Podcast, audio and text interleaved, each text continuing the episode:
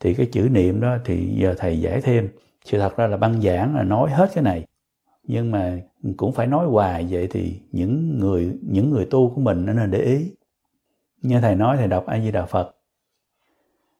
Đọc a di đà phật. Mà nó vẫn loạn, cái tâm nó vẫn chạy. Thì tổ mới nói đó, mấy chữ thôi. Niệm rõ ràng, nghe rõ ràng.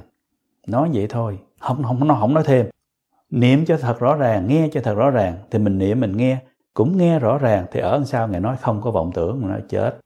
Mình nghe rất rõ mà vẫn có vọng tưởng. Thì là nghe chưa rõ đó.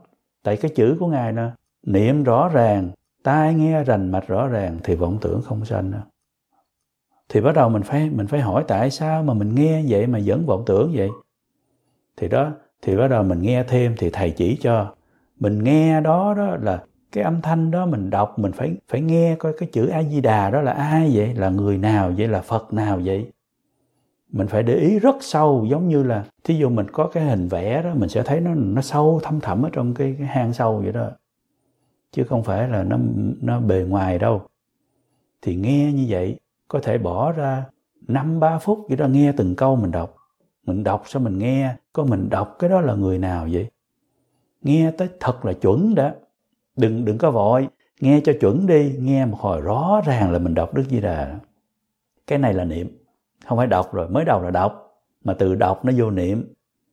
Thì cái này là niệm. Thì đức di đà đã đã đập trong tâm mình đó, mình thấy mình rất rất là gần ngài rồi đó. Thì cái chữ niệm này đó mà mình đã đạt được một câu thôi thì mình niệm thứ ba câu mà nó được vậy coi. Trời nó vui. Biết bao nhiêu. Thì như vậy đó mà nếu mà nó liên tục đó thì nó dễ nó là dễ cho nên mình mình vô khóa lễ, mình lên đạo tràng không mệt. Mình không thấy chán ngán nữa mà tại vì cái tâm mình nó dễ. Còn khi mà nó nó không niệm tới phật đó thì nó mệt. Nó mệt thì mình vô tiếng, hai tiếng là mình đừ hết trơn vậy đó. Mình coi đồng hồ hoài, tại vì nó mệt. Cái người mình nó nó cảm giác nó nặng nề lắm, tại vì nó là loạn tâm mà. Còn cái kia người ta nhiếp được tâm, nhiếp được tâm thì nó khỏe. Thành ra tiếng phật đó làm cho họ vui ngài ấn quang nói niềm vui của người niệm phật chỉ người niệm phật mới biết. Họ vui là tại vì bây giờ nó không loạn thì mới giải thích tại sao vậy? Tại cái nhĩ căn nó đã nhiếp. Nhĩ căn nhiếp thì ý thức nó nhiếp cái ý căn nó sẽ nhiếp. Ý căn nó sẽ nhiếp á, giống như là mình bị loạn tưởng 100 vậy đó bây giờ nó nó, nó sụp đổ hết nó còn có 10 hai chục thôi. Nó nhiếp xuống nó vậy đó. Thành nó trời nó khỏe sao mà nó khỏe dữ vậy? Sao mà nó dễ chịu, cảm giác rất dễ chịu vậy? Bắt đầu mình biết, thì ra là cái tâm mình xưa nay có nhiếp được đâu. Mình có bao giờ nhiếp được đâu. Mà gọi là nhiếp nhĩ căn, mình có bao giờ nhiếp được đâu. Mình chưa bao giờ nhiếp được, thành ra là cái pháp này rất thù thắng, nhưng mà mình vẫn loạn tâm hoài. Thì mình phải tập. Ngài nói, nếu mà nhiếp nhĩ căn thì sẽ tu đúng tịnh tông mà.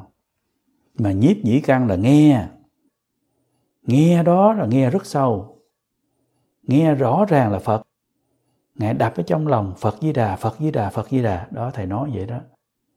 Khỏe khỏe lắm chứ không phải khỏe thường. Bởi vậy đêm nhiều khi không có ngủ, mà đập cái tiếng phật này cười hoài, trời ơi.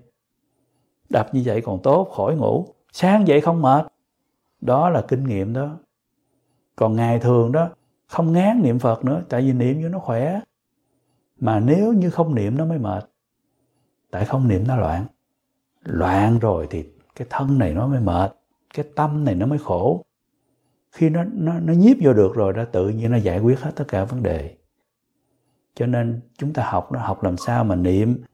Niệm vô nó mỗi câu mỗi câu phân minh. Từng câu, từng chữ đập vào trong tâm vậy đó.